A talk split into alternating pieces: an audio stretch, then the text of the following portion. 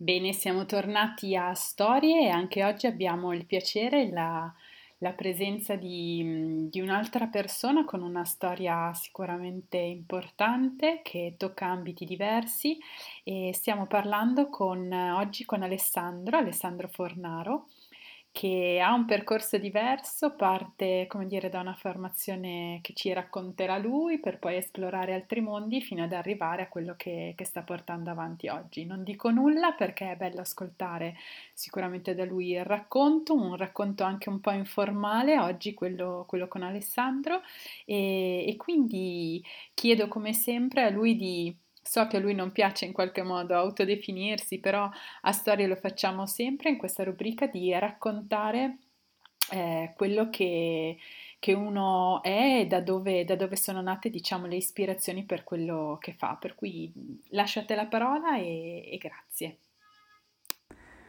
Ma io penso che comunque tanto del mio essere sicuramente arriva dalla mia formazione.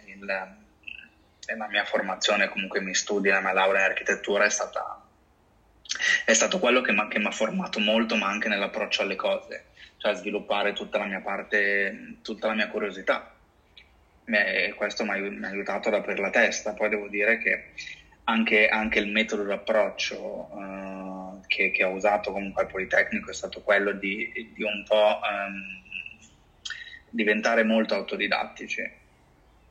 Quindi ho imparato tanto ad essere autodidatta, approfondire e andare sempre di più nel dettaglio, perché lì dove arrivare il risultato. Certo. Quindi un po' lì è un po' la mia base. Io ho sempre amato l'arte sin da piccolo, ho sempre disegnato e tutti mi spingevano, volevano per me un percorso artistico, io invece no, respingevo quando ero più piccolo. Respingevo, non so per quale motivo, non lo vedevo una cosa non concreta, quindi ero anche molto bravo nelle materie scientifiche, quindi... Certo, quindi avevi anche quel lato, certo. Quindi ho voluto poi procedere su un percorso invece più matematico, prima di arrivare poi a scegliere architettura.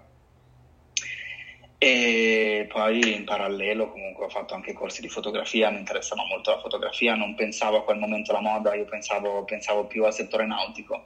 Mi piaceva il settore nautico perché vedevo molta sperimentazione, anche sperimentazione dei materiali, certo. Quindi mi piaceva come idea andare a progettare nel nautico. Uscito poi laureato, mi sono imbattuto poi in tutt'altro, cioè neanche niente di così distante, però in tutt'altro. Ho fatto un viaggio anche in California per studi, dove anche da solitario sono andato a studiarmi tutta la struttura delle abitazioni, mi interessava molto, quindi certo. Facevo questi tour da solitario e disegnavo queste case che in quel momento trovavo molto affascinanti, perché in California, a differenza dell'Europa principalmente, non hanno queste radici culturali e anche architettoniche radicate, quindi c'era un modo di costruire che era completamente random, c'erano queste situazioni con case e quartieri, con agglomerati di architetture più completamente diverse. Più esplorativo, quindi, in qualche modo, esatto. Meno strutturato, certo. Quel viaggio mi è servito anche per apprezzare molto di più quel tipo di architettura dei primi del Novecento, anche antecedente di architettura storica che abbiamo in Europa, che prima di lì non apprezzavo.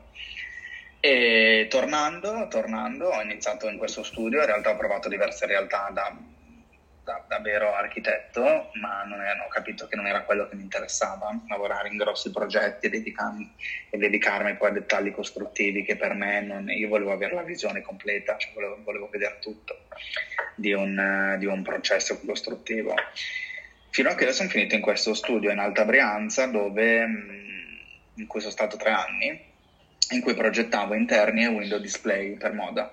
Quindi lì è stato il mio primo approccio con la moda. Certo. Nonostante mi sia sempre interessata, ma me l'avevo guardata sotto un punto di vista creativo.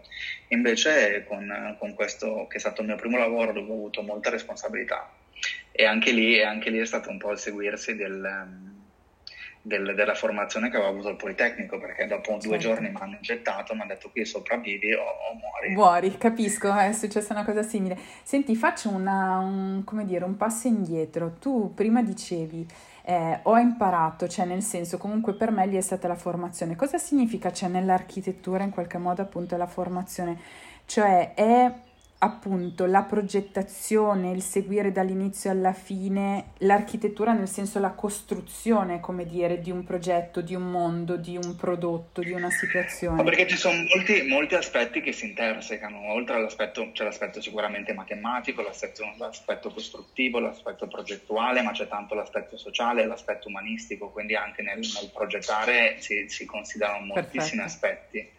E nell'andare a approfondire davvero si entra in tantissimi temi, in tantissime dinamiche che poi possono sembrare lontane dal progetto ma sono completamente intrinseche. Certo. Quindi quello mi ha aiutato tantissimo a spaziare in diversi settori, andare anche ad informarmi, a ricercare, a studiare sotto altri punti di vista. Certo, e quindi anche la parte dell'autodidatta significa proprio poi esplorare con una profonda voglia di ricerca fondamentalmente, no? Cioè, totalmente, di guardare. Sì. Ok, perfetto. Io penso che comunque sia nel mio lavoro, che poi io mi definisco architetto, non mi definisco direttore creativo, anche se lo faccio per il magazine, comunque certo. è fondamentalmente ricerca. Cioè è ricerca, essere poi nella parte fotografica, nella parte di lavoro con il magazine sicuramente deve essere una ricerca continua perché bisogna anticipare i tempi, certo, quindi bisogna vedere continuamente quello che succede, come si stanno evolvendo le cose, cosa sarà il prossimo futuro, con una prospettiva di un futuro che migliori, si spera. Sì, o comunque scegliere una direzione, no? C'è anche di quello che vuoi dire, per cui anche la vena comunicativa o il tono, il tipo di contenuti, certo, sì, che deve essere, come dire, devi mantenere un filo conduttore grande, però poi devi saper anche esplorare, cioè, assolutamente. Esatto. Quindi questa esperienza poi che ho avuto di 3 anni di progettazione con cui lavoravo anche direttamente con i designer, perché il lavoro anche di progettazione del window display della vetrina arriva in concomitanza con la stagione, quindi dovevo conoscere le stagioni, la collezione, cosa usciva e allo stesso tempo io l'ho trovata parallelamente molto simile alla fotografia, perché pensando a una vetrina, la vetrina è uno stop frame, è un fermo immagine. Quindi per me anche la composizione con i punti focali, per cui come dire, certo, le attenzioni. Molto, certo. E anche lì mi ha aiutato perché i ritmi erano folli, sì. Folli, sì. Velocissime, anche lì il cambiamento continuo, le stagioni cambiavano, la progettazione doveva cambiare, c'erano moltissime installazioni spot, quindi progetti pronti via che venivano realizzati per l'evento o per qualsiasi occasione speciale.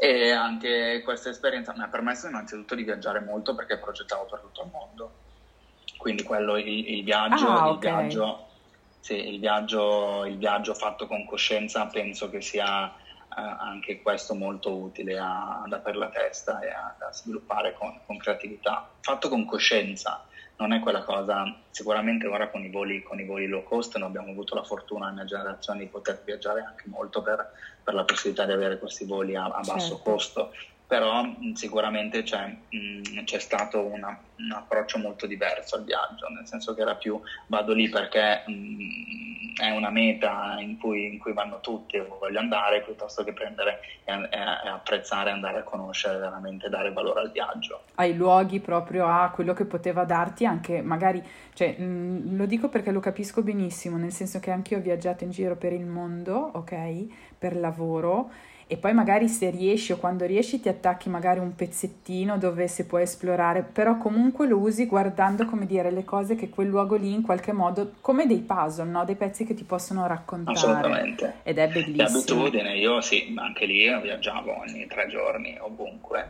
perché poi il mio progetto veniva declinato in tutto il mondo. Certo. In tutto il mondo ed è stato, stavo diventando socio di questo studio, aprendo una filiale a New York, e lì mi è dato un colpo di testa e ho detto no, basta. La mia prima esperienza lavorativa, io avevo anche già comunque un'azienda di famiglia che si occupava di tutt'altro, poi non avevo deciso, quindi ero molto determinato di seguire tua strada. La mia strada, sì. E allo stesso modo lì c'erano alcune dinamiche che non mi convincevano, ma piuttosto anche il fatto di rimanere sempre alle spalle di un'azienda, perché poi effettivamente davo un service ai brand ed ero alle spalle di un'azienda. Ho deciso di di comunque di lasciare e di trovare un altro percorso. Però anche lì avevo creato una talmente forte indipendenza anche lavorativa, e sia di tutto il ciclo produttivo, perché oltre al progetto li seguivo anche tutti i manufatti veri e propri, lavoravo con qualsiasi tipo di artigiano, dai falegnami, carpentieri, a vetrai, tutto nel distretto della Brianza comunque. Quindi anche di eccellenza, chiaramente, certo. Assolutamente, e mi ha aiutato tanto per conoscere i materiali e a progettare in una maniera un po' più consapevole, perché sicuramente quando si vede, si tocca con mano le reazioni dei materiali, si comprende dove ci si può spingere, cosa si può fare e anche come sfruttare al meglio i materiali. E quindi quando ho deciso di lasciare, cioè di base... Io credo molto anche dire mentore è sbagliato, però sicuramente anche ho fatto quel percorso in quello studio, perché c'era questo architetto, una donna che mi ha stimolato molto. Cioè devo dire che è una persona che ho stimato molto e mi ha aiutato tanto nel crescere. Certo. Quindi ci siamo aiutati a vicenda. Quando ho lasciato ho provato delle altre realtà, ma per me è stato difficile ritrovare persone in cui avessi quel tipo di stima e in cui volevo dare, concedere del mio. Certo. Che diventa una cosa... E ho iniziato a lavorare da solo. È stato il momento in cui ho incontrato una realtà editoriale come Lampoon. E ho iniziato, avevo sicuramente... molta conoscenza nella moda, nella fotografia abbastanza, ma non quanto ne ho ora. Certo, non quanto certo. Ne ho ora. Quanti anni sono che stai seguendo Lampoon? Ora saranno 5-6. Sono tanti, cioè nel senso è un bel patrimonio, certo. Ed è stata un'evoluzione anche molto forte del magazine, perché quando io ho iniziato a collaborare la direzione era molto diversa. Era diversa, io sono arrivato con le idee dritte, perché leggevo tutti i contenuti, lo spessore che c'era nei contenuti, e per me l'immagine non rispecchiava quella serietà, quella cultura che c'era nei contenuti. L'immagine per me era un po' poco sperimentale, un po' più commerciale, sicuramente a portata di molte persone, ma poco sperimentale e poco di appealing per me, per le persone che cercano quella ricerca e quell'approfondimento, quel qualcosa che porti poi un'ispirazione. Io adesso compro moltissimi di questi magazine devono essere tutto tranne che didascalici, devono dare degli input che ti possano poi spingere a creare o fare un qualcosa che ti ispiri in qualsiasi settore, però ti deve dare una spinta in qualche modo nel sperimentare. E da lì è iniziato questo tipo di lavoro, che non è stato facile, soprattutto in Italia, perché di questi magazine ce ne sono moltissimi all'estero, ma in Italia adesso qualcuno è cresciuto, ma quando ho iniziato a lavorare con Lampoon c'era terra rasata. Esatto. E anche era molto difficile farlo comprendere sia agli uffici stampa dalla parte delle aziende di moda, e sia poi ai talent che comunque italiani. Certo. È stato un lavoro molto tosto e con tante porte in faccia anche all'inizio, e poi con tanto lavoro e anche tanto studio, come sempre. Io penso che lo studio, lo dico anche a tutti i ragazzi poi con cui lavoro, sia fondamentale. Cioè io sono sempre stato abituato ad approfondire, ad arrivare con una conoscenza comunque abbastanza profonda in qualsiasi cosa che mi sono trovato ad affrontare, certo. Perché non mi piace di trovarmi impreparato. Certo. E questo lavoro mi ha fatto conoscere, l'editoria è bella, è molto bella, è un modo quasi super nobile, antico di lavorare. E comunque un po' sicuramente ora, da una parte si dice grazie al web, che ha portato molto facilmente a una fruizione di informazioni, di notizie, anche di conoscere il mondo da qualsiasi... da uno smartphone, da un computer, molto, molto facilmente. Dall'altra parte non si deve perdere, cioè purtroppo e per fortuna, cioè dipende dai punti di vista, il web è un po' aperto a tutti, quindi molte persone anche si improvvisano un qualcosa per cui poi non ne hanno semplicemente le conoscenze o gli studi o l'approfondimento, ed è quello per cui le realtà editoriali per me ad ora rimangono molto importanti.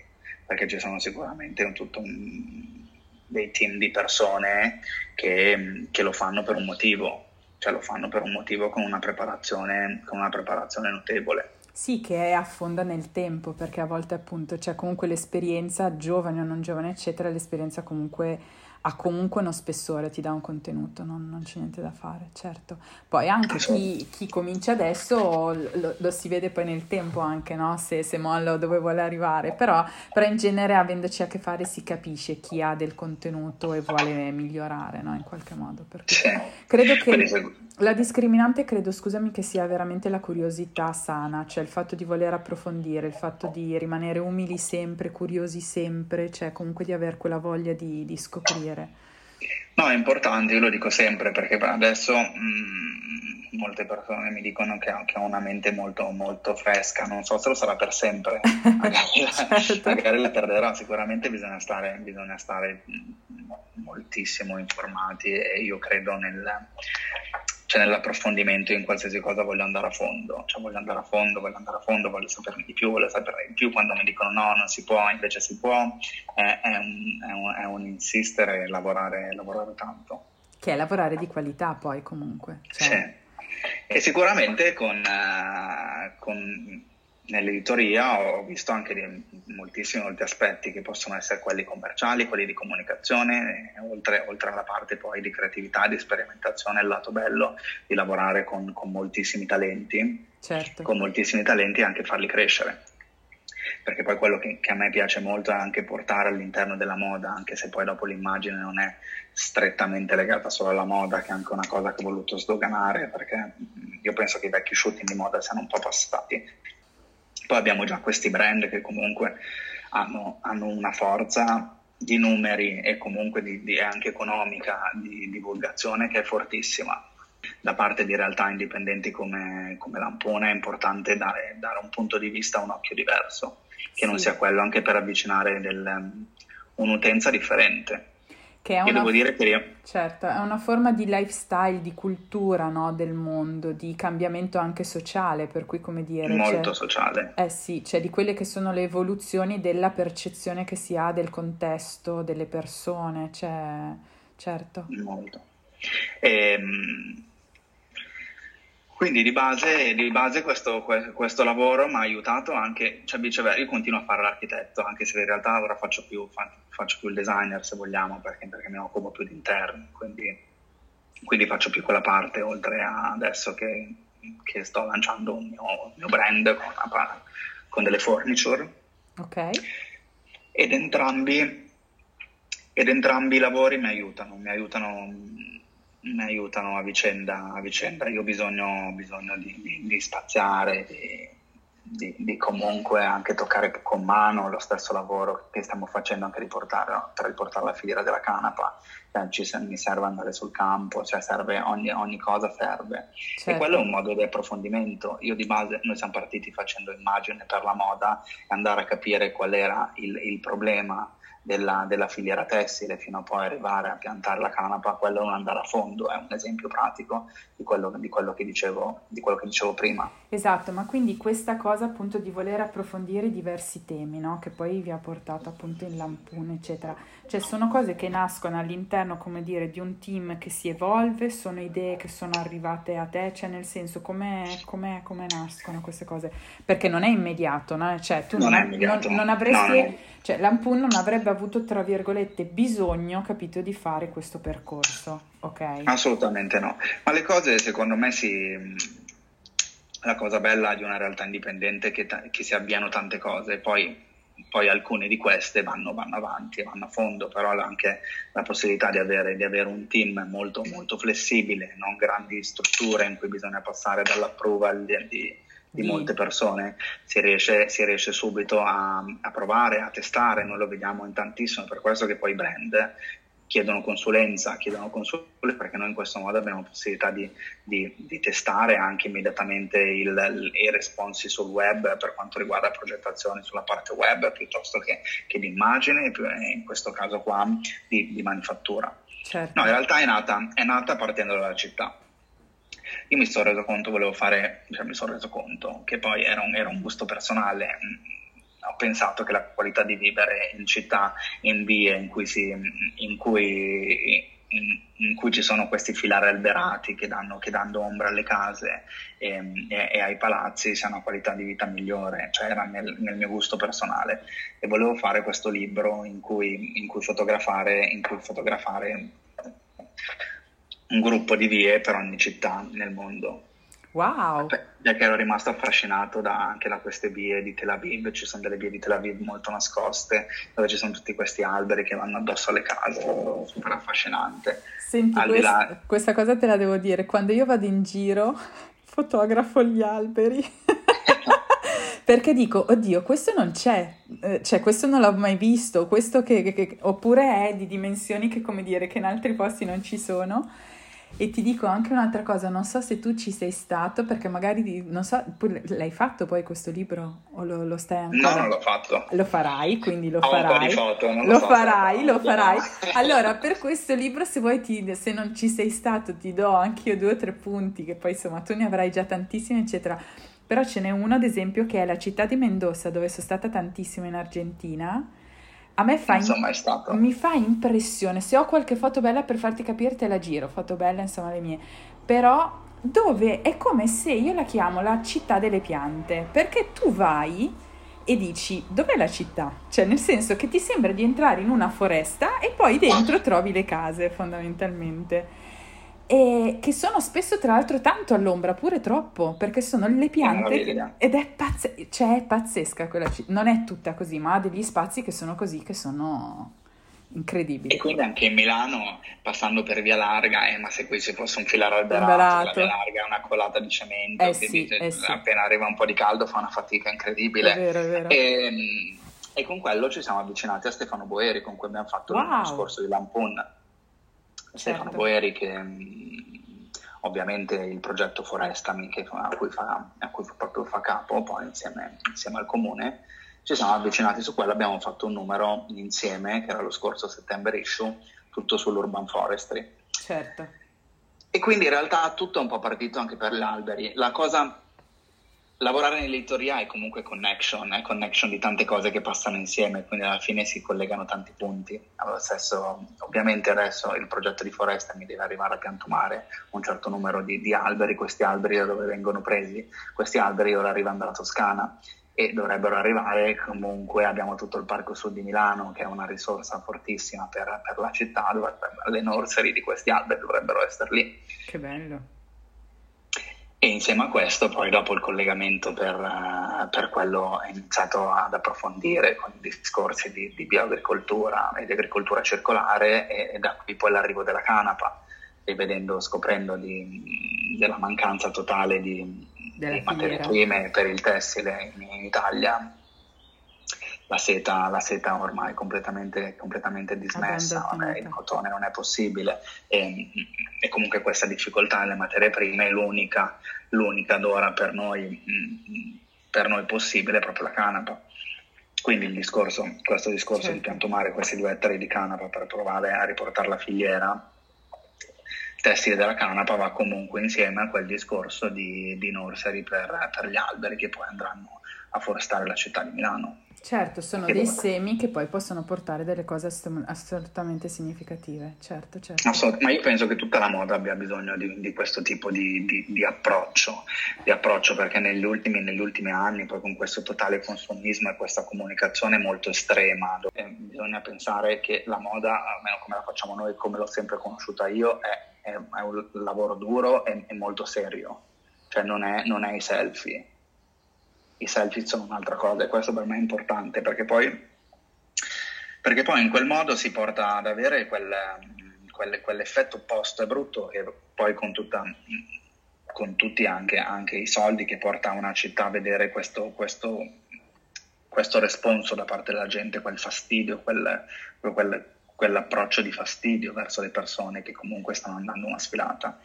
che poi bene o male adesso non, chissà se le rifaremo, per ora va bene così. Certo. Per ora va bene così. Erano anche un po' troppo. Sì, probabilmente diventeranno degli eventi diversi poi a seconda dei brand e poi probabilmente evolverà, cambierà anche questa cosa. Comunque è vero che è un sistema molto complesso, che dietro un prodotto ci sono talmente tante cose dietro che è veramente molto molto complesso e spesso secondo me non lo si comprende, cioè chi non, no, non lo si comprende, però non lo si comprende anche perché c'è questa overexposition sbagliata di altre cose, certo, di altre cose, cioè non deve essere quello. Noi comunque spingiamo e comunichiamo sempre per comunque un acquisto etico, se vogliamo. Noi crediamo che le persone, io non credo al consumismo, almeno non ci credo più, è stato un momento che esista. Certo, la direzione secondo me è un'altra che deve prendere, ed è quello che stanno cercando di fare, come ti dicevo prima, poi in quello che facciamo anche con l'immagine di un po' cercare di anticipare e di istruire, tra virgolette, speriamo di farlo anche con questo nel pratico.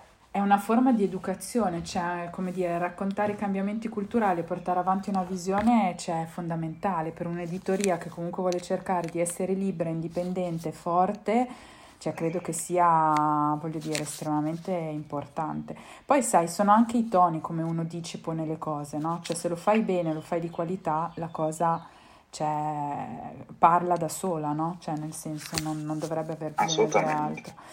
E senti, cos'è che dicevi prima che invece io dico anche l'opposto, cioè di questa cosa della sostenibilità che deve essere però sostenibile, no? Perché ci sono anche tante, almeno io penso che ci sia tanta ignoranza e tanto uso, anche mistificazione comunque di quello che sono poi i veri concetti.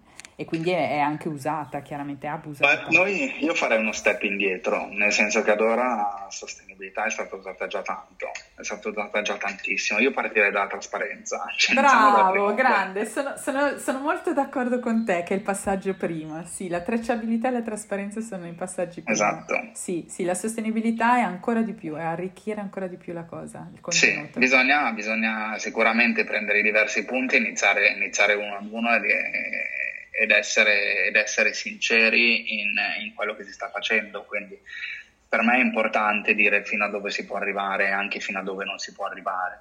È inutile dichiarare adesso. Esatto, guarda, nelle mie consulenze io lo dico sempre, gli dico guardate che uno che vuole, perché a volte anche parlare di tracciabilità, sostenibilità, o di uno pensa e dice io non sono completamente così, gli ho detto vabbè, è sano, cioè nel senso sai quali sono i tuoi limiti, però esatto. Da qua a X tempo, con le risorse che hai, dove vuoi arrivare, come puoi arrivare, quali sono le cose che metti in atto, e raccontare quello che fai in quest'ottica qua è la strada, cioè una delle strade, capito? Cioè, usa quello che la natura ti dà, che è la cosa più semplice e comunque non ce n'è in abbondanza per come usata in questa fase storica, capito? E quindi quella è la strada, certo.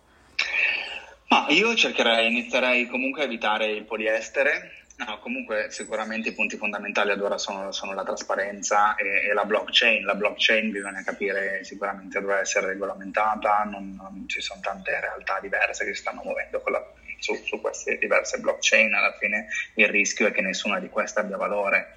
Sicuramente non può essere per me una blockchain creata da un brand di moda, come è successo anche adesso. In quel caso, autocertificata, ok? Esatto. Sì, in quel caso sì. Lascerei perdere, però sono i punti fondamentali secondo me per cui ha senso ad ora approcciare la sostenibilità. Sì, sono le strade che poi probabilmente segneranno un cambiamento nei prossimi 10, 12, 15 anni, cioè nel senso magari anche prima, cioè magari saranno anche più repentine, però credo di sì, credo anch'io assolutamente. Sì, è un acquisto consapevole, io spero che questa è ancora difficile, però sicuramente noi spingiamo per un acquisto consapevole e sia importante adesso valutare cosa si acquista. Io come dicevo non sono per il consumismo né nella moda ma neanche nel design. Sono questa collezione che sto facendo sicuramente è una cura nel dettaglio che difficilmente ora si trova ancora, perché le strade sono due: o si fa un prodotto che deve spingere le persone, cioè che non può essere buttato, alla fine non può essere buttato, deve essere un prodotto che deve avere comunque un ciclo di vita molto lungo. Assolutamente. sicuramente quando anche il design ha avuto un forte impatto per il consumismo. Ora si può comprare qualsiasi cosa a poco prezzo, però sicuramente quella poca qualità, poi dopo quella poca qualità che non ci pensi due volte per buttarla via o sostituirla, esatto. Sì, come nella moda così anche negli oggetti, sicuramente. Anche negli oggetti, ma io vedevo anche adesso un paio di Ray-Ban degli anni 80 forse, e tutta questa lavorazione del metallo intorno alle lenti. Lo stesso occhiale adesso è semplicemente piatto, ti chiedi perché, e questa è una rovina anche per tutte le manifatture, perché e per il Made in Italy, perché comunque, vabbè, adesso è Ray-Ban, però per tutto quello che è la realizzazione del design, il fatto della cura, il saper fare, il know-how, è esattamente questa cosa qua. Comunque mantenere, dare vitalità, aggiungendo la creatività, l'innovazione, la consapevolezza, l'approfondimento. Per cui, che bello che fai anche questa cosa del design, vedi che non lo sapevo. bello. Questo sarà probabilmente un percorso lungo, anche di un po'. E quello è la mia boccata d'aria. Sì, Dio. Mi immagino. È la mia boccata d'aria. Poi quando si trovano persone, artigiani che hanno voglia di fare, di sperimentare, è una bella energia. Sì, capisco. Anche maestri che mi dicono una cosa così non la facevo da non so quanto. Da non so quando. Nessuno mi chiede più, no, questo non esiste più, questo non lo fanno più. Però poi quando si trovano persone, delle sinergie con persone che comunque prendono questi progetti con entusiasmo, per me è il bello di questo lavoro. Sì, è proprio la soddisfazione che non hai bisogno neanche che te lo dicano in tanti, lo sai tu e lo vivi con quella persona lì, vero? Nel senso che esatto. Ti fa proprio piacere quella cosa. Guarda, lo capisco benissimo, li farai felicissimi loro. Li farai felicissimi, perché vedere molto. Comunque una persona giovane che comunque competente, che è bello, molto bello. Ma senti, tu sei comunque, ripeto, giovane, però ai giovani, perché questa io quando poi finisco di raccontare di storie, vabbè, non voglio neanche bloccarti, però mi sa che è veramente un bel po' che stiamo parlando.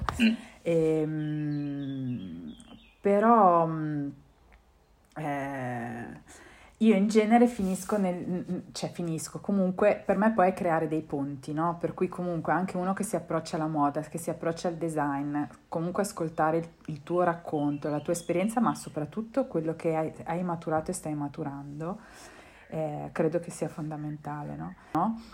E quindi per qualcuno, quindi io dico, hai pensato, valutato, anche se insomma, sei giovane, però di comunque creare anche una forma di passaggio delle tue competenze, sicuramente al tuo team di lavoro, mi viene da dire, no? Come una scuola anche di queste cose. Sì, poi io ho un metodo molto strano, nel senso che non sono a imboccare, anche se do tutta l'anima, quando vedo una persona che comunque si impegna, ce la metta tutta, vedo che ci mette anche dell'input proprio, è quello che poi mi spinge, in quel momento io mi concedo completamente, do proprio tanto, ma perché mi piace anche molto condividere, quello che spingo in realtà, che adesso trovo un po' poco nei ragazzi, è che c'è più la voglia di, e capisco anche la necessità di trovare un lavoro, o l'idea di trovarsi in un certo tipo di realtà piuttosto che quello che si sta realmente facendo. Quello è un peccato, perché io dico sempre, il lavoro che facciamo ci sono sicuramente delle fortune e delle sfortune, ma non stiamo lavorando né in banca né in miniera, che sono due lavori diversi.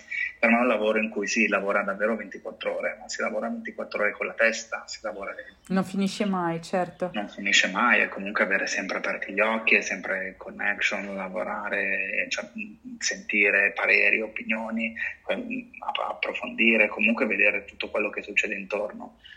E invece per tante persone vedo che diventa un approccio molto macchinoso, sono in ufficio, finisce e questo tipo di lavoro per me, e lo dico sempre, se uno vuole questo tipo di routine, ci sono tantissimi lavori che si possono fare, e si va magari anche con degli stipendi più alti, perché sicuramente chi decide di fare creativo è una bella sfida, mettiamola così, bella sfida, sì. Esatto, quindi la difficoltà che trovo è un po' quella, però quando trovo dall'altra parte quel tipo di voglia, io mi concedo tutto, e poi sono persone che fanno il loro percorso. Esatto.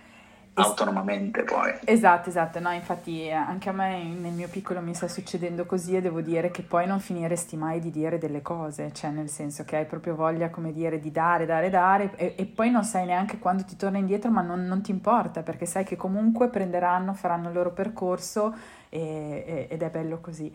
E vabbè, questa è una cosa straordinaria. No, poi anche lì sempre un po' dalla mia formazione, subito in architettura comunque si fa lavoro in gruppo, cioè si fanno lavori in team, quindi per me è una condivisione. Io voglio sentire energia dalle persone che lavorano con me, perché stanno facendo davvero un lavoro che non è un compito. Poi certo, ci sono, adesso non è tutto che luccica, ci sono tante rotture di balle anche burocratiche. Beh, sempre comunque, per forza, ma quello lo sappiamo, comunque, cioè quelli ci sono sempre. Oppure c'è il progetto che ti piace di più, o il momento di quel progetto che ti piace di più, o quella fase che dici caspita devo passare di qua, cioè nel senso. Esatto. E poi ci sono tantissimi sicuramente compromessi, quelli ci sono sempre, però quella voglia di trovare la strada giusta, di mettercela tutta, è la prima cosa che ho bisogno di vedere. Certo. E tanto studio, comunque l'inizio anche nella moda, ma come anche nel design. Cioè il design per me è progetto, è una logica, è uno studio del materiale, far funzionare quel materiale per quell'oggetto perché è progettato in quel modo. Cioè il design significa proprio progetto, il decoro è un'altra cosa. Certo. Ora c'è tantissimo decoro e poco design. Ma senti, perché poi è anche la funzionalità degli oggetti, no? Cioè, come dire... Moltissimo. Cioè, e questo sembra quasi che non ci sia, o è tecnologico, no, capito? Oppure la funzionalità, cioè, rimane, come dire, un po'...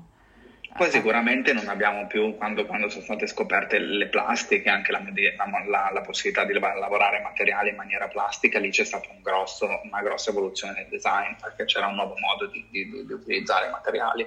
Però allo stesso momento penso ci sia anche adesso, in maniera diversa, certo, con altre cose, con altri principi, con altre logiche, con un'altra etica che è fondamentale. Sì, con dei tempi anche diversi in parte, solo in parte, però sì, assolutamente. E quindi io dico appunto, se uno ha pensato comunque al fatto di portare, quindi è già in quello che fai, e anche come ispirazione a chi dovesse approcciarsi. Poi vabbè, traspare, come dire, io lo chiedo sempre perché traspare insomma da tutto quello che dici eccetera, no? Però per cui è chiaro che, come dire, la curiosità, l'approfondimento, però è come se appunto nell'innovazione, nella ricerca, cioè quali possono essere, come dire, dei suggerimenti, dei riferimenti dove uno proprio nutrirsi in qualche modo, no? Cioè può essere, che ne so, andare a determinate mostre, guardare delle cose, cioè trovare come delle vene che aiutano, come dire, a stimolare quell'apertura che serve, no? E anche però ad approfondire, perché non è facile. Sicuramente per me si parte dai libri. I libri sono sicuramente negli archivi, io nelle biblioteche potevo perderci il tempo, poi ho iniziato anche a comprarne. Ma secondo me si parte dai libri. Io osservo anche molto le persone, devo dire la verità. Osservo molto le persone. E guardo, iniziare da tutto, può essere anche, ma anche Instagram, anche i social nel modo giusto, utilizzati nel modo giusto possono essere, però devono essere approfonditi, cioè non può bastare, uno può vedere in primo impatto una cosa che interessa, ma poi comunque bisogna andare a fondo, bisogna capire cos'è, perché è stata fatta, chi l'ha fatta, come nasceva, e bisogna comunque andare a fondo, non può bastare quella superficialità. Certo. E quindi lì si ritorna ai libri, si torna ai libri, a un certo tipo di magazine. Io amo quei magazine che mettono molto nel personale, cioè anche molto nel personale, anche nei magazine di interior, mi piacciono quei magazine dove c'è il vissuto delle persone, cioè non mi piace vedere le case patinate, non mi danno niente. Cioè dove tu ci metti la faccia in qualche modo, no? Cioè esatto, ci metti la tua storia, la tua esperienza. Cioè. Perché nel proprio e nel personale trovi qualcosa di diverso. Sì, bene. Grazie tantissime ad Ale Fornaro per questo veramente racconto aperto, un'estrema generosità nel racconto, veramente nell'aprirsi, e grazie di cuore, tantissimi gli spunti e qui a Storie, quindi grazie, un saluto a tutti.